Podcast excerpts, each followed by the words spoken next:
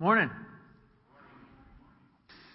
Well, there was a story of a, a young gal that was heading off to college, and uh, her, her father was giving her final instructions. She was taking the family car, one of the old junky family cars, and she was driving off hundreds of miles away to college. And the father was giving her some last minute instructions. And he opened up the trunk and he showed his daughter in the back of the trunk there were soda bottles, soda bottles filled with oil, coolant, transmission fluid, on and on. And he pulled the daughter aside and began to show her a little bit about which fluid was, was where. And as usual, the daughter wasn't paying much attention. Well, sure enough, sure enough, on the way down to college, the car overheated. And the daughter went to the back of the car and opened the trunk and looked at the soda bottles filled with various engine fluids. And she began to scold herself. She began to think, why, oh, why did I not listen more carefully to my father's instructions?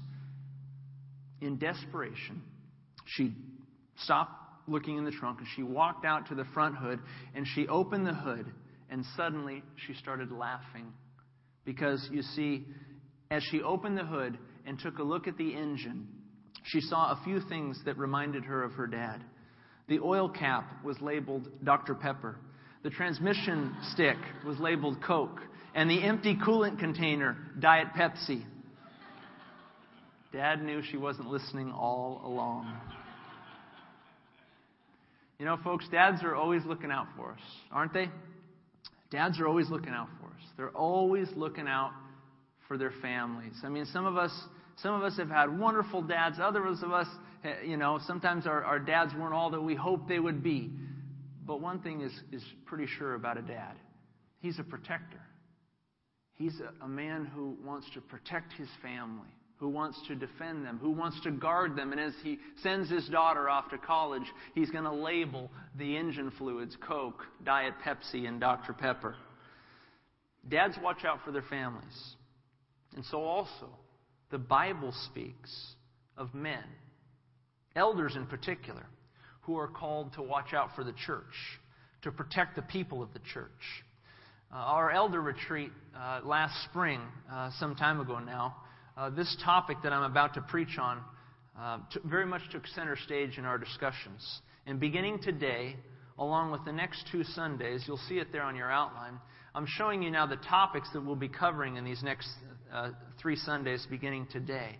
The topic of today uh, is the task of an elder and subsequently of a father. The, the title of this message is The Shepherd's Calling to protect and to nourish.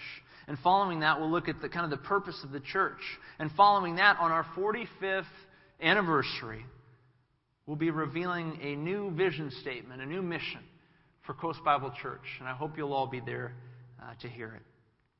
But this topic today, the task of an elder, is something that really took center stage uh, as the elders and I discussed uh, this matter on retreat last spring, and I wanted to share it with you. So, once again, the title of this message is The Shepherd's Calling to Protect and to Nourish. Turn your Bibles to Acts chapter 20. Acts chapter 20. And as you're turning there, know this that, that in Acts 20, you're basically walking into the very midpoint of the Apostle Paul's ministry the very midpoint. Most people think it's at the very end because he seems to be suggesting that he might die. And in fact, Paul was very much worried about being arrested, being imprisoned, and being executed for his faith. He was very much concerned about that. But in Acts 20, we're about the year 56 AD, and it turns out Paul probably lived upwards of a decade beyond this point in time. Nevertheless, the environment of Paul's ministry was about to change. He didn't know how much more time he had. And he had been a free man traveling all around the ancient Near East and Asia Minor, spreading the gospel of Jesus Christ. But he knew in 56 AD, as he met with the elders in a city called Ephesus, he knew that he may not have much time left. And he knew his environment was about to change. He would go from a free man to one who was going to be facing arrest and imprisonment. He would go from a free man to one who could potentially be facing execution for his faith. And knowing full well the trials that awaited him, Paul traveled to Ephesus to meet with a group of elders, a much beloved group of elders. And this is what he says to him. We're picking it up mid, midway through the conversation, beginning in verse 28. Acts chapter 20, beginning in verse 28.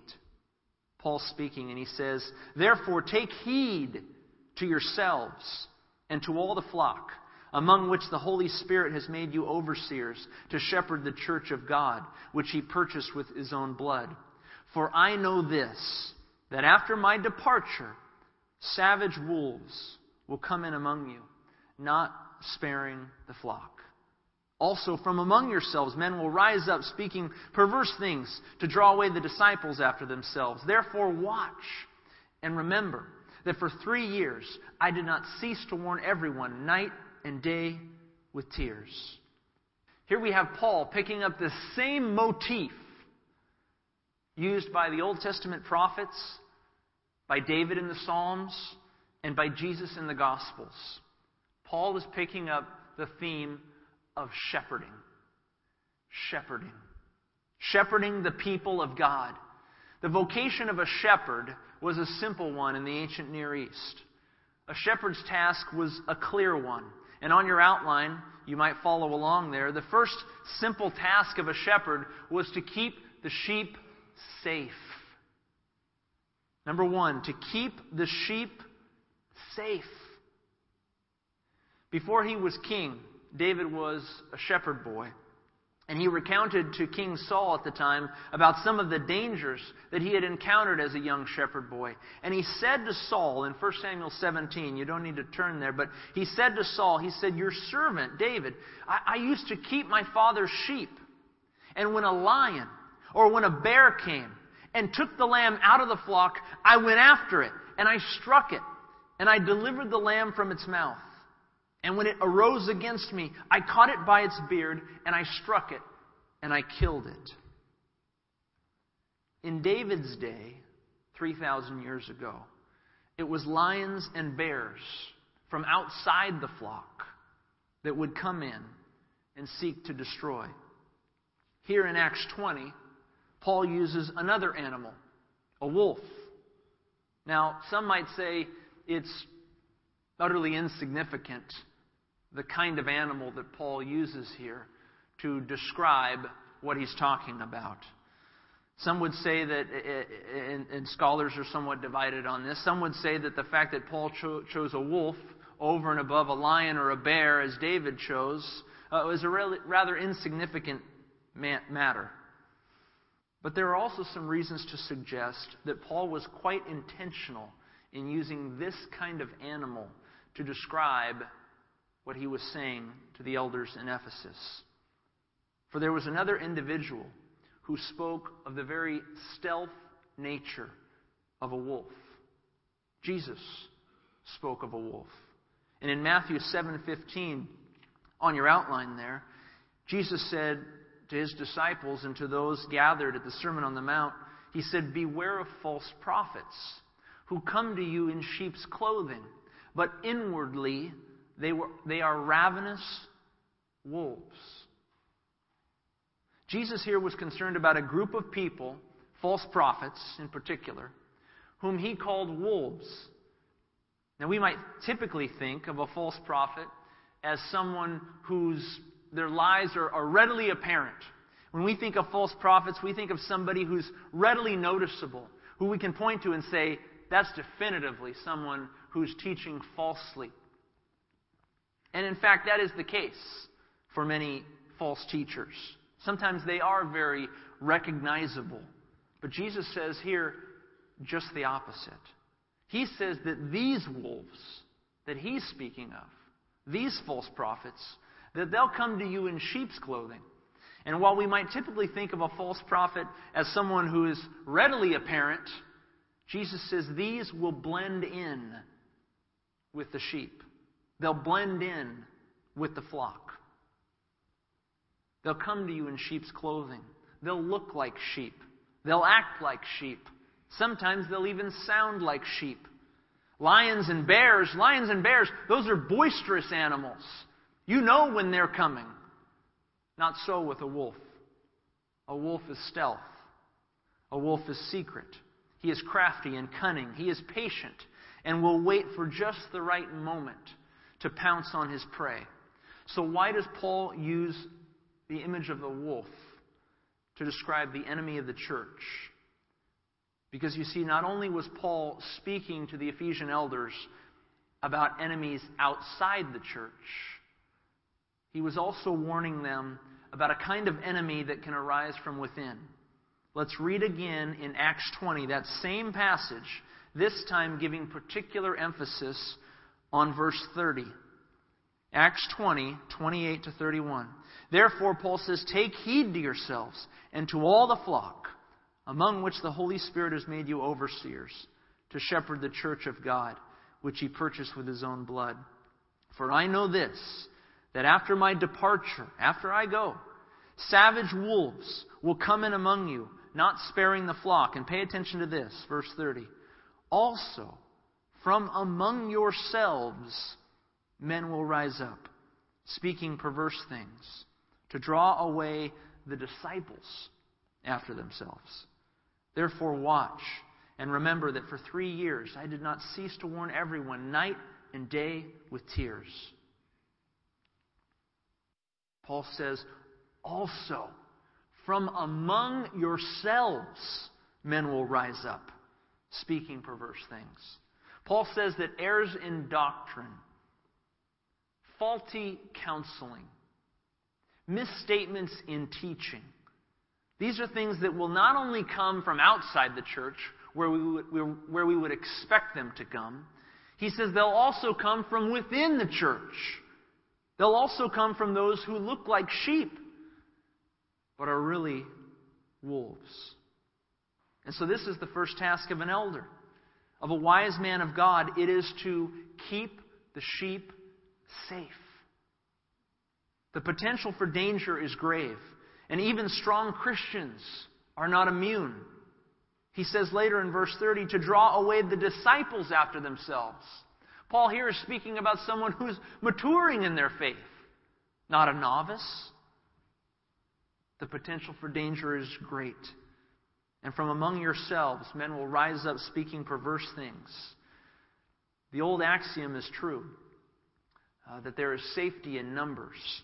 And it's no coincidence that as Paul went from city to city, he appointed groups of elders in every city, in every church, because he knew that with a plurality of elders, there would be safety. Solomon spoke of, uh, of, a, of a safety in numbers on the back of your outline there. Proverbs 11:14, where there is no counsel, the people fall. But in the multitude of counselors, there is safety. Again in 24 6, for by wise counsel you will wage your own war. And in a multitude of counselors, there is safety. That's where the phrase came from, is the words of Solomon there. The phrase, there is safety in numbers. The elders exist, as Paul understood it, to protect the flock. Collectively, they serve to ensure that the church remains faithful to God's word. They serve as a check upon the pastor, upon the teachers, ensuring that the teaching and the counseling efforts of the church are biblically sound. And as they serve the church family, they also become to us an example of how we as men are to be protectors of our individual families. But you know, it's not enough to merely shield the church from danger. It's not enough to merely shield our families from danger. A shepherd must also, and this is number two on your outline, a shepherd must also guide the sheep to good pasture. A shepherd must also guide the sheep to good pasture. Just moments before Paul spoke these same words that we've just read, he gave the Ephesian elders another task. He told them to feed the sheep as he had fed the church of God. Let's read now a little bit earlier in Acts 20, verses 20 to 27, and I want you to pay close attention to every verb that Paul uses. Every action word, take notice of it. Acts 20, 20 to 27. We're picking it up halfway. He says, I kept back nothing that was helpful, but I proclaimed it all to you and taught you publicly and from house to house, testifying to Jews and also to Greeks, repentance toward God and faith toward our Lord Jesus Christ. And see now, I go bound in the Spirit to Jerusalem.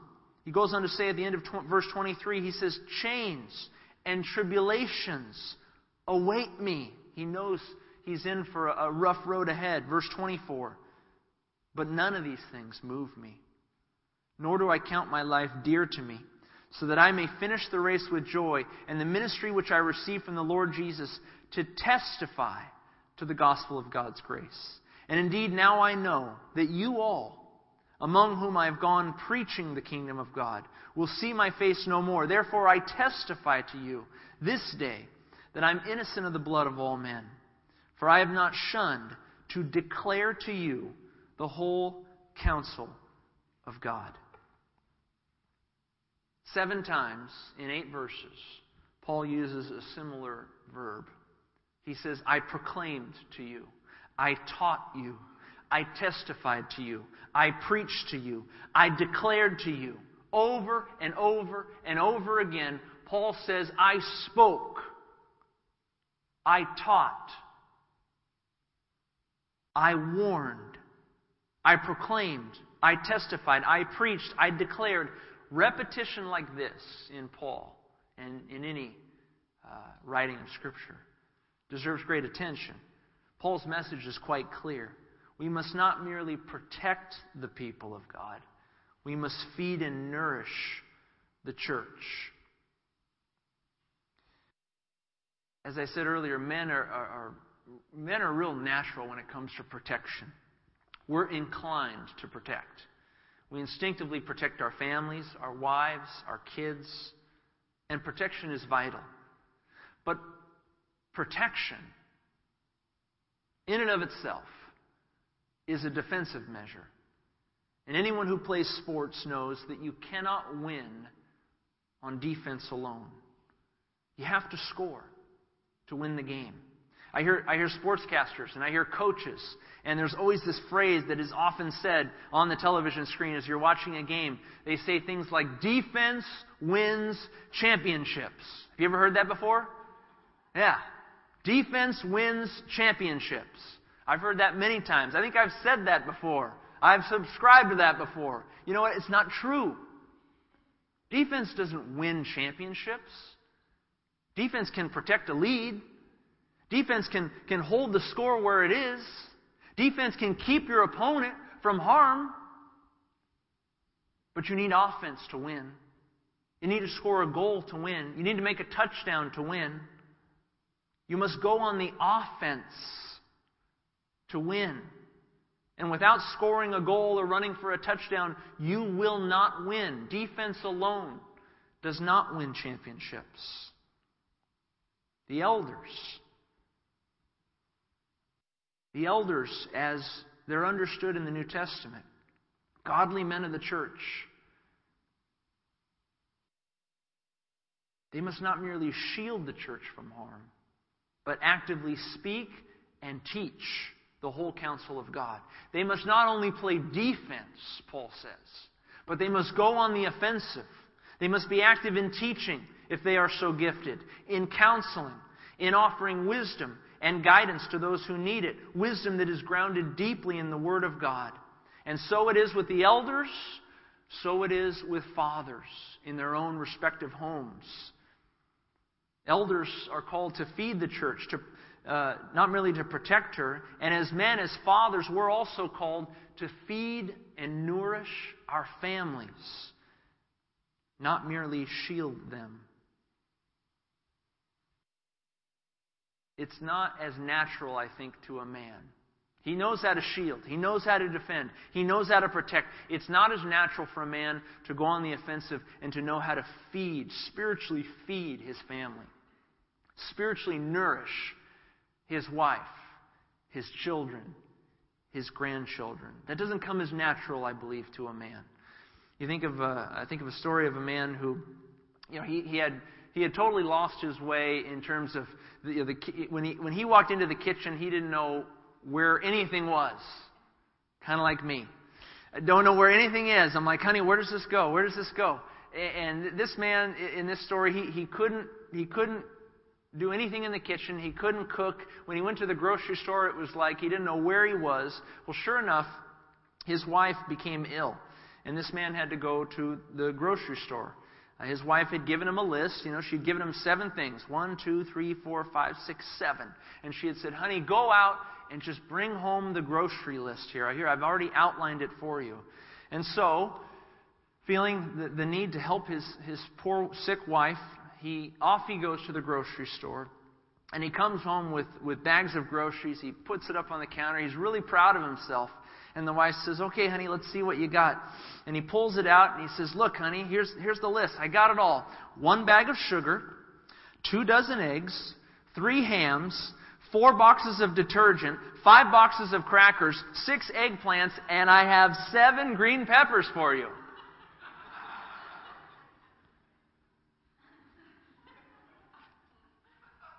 Men are not naturally inclined. Wait for it to know how to feed, to know how to nourish. We're a little slow at that, guys. We're good at protection, good at shielding. We'll rise up in defense quickly. But to be intent on offering a spiritual offense for our family, we're a little sluggish at times.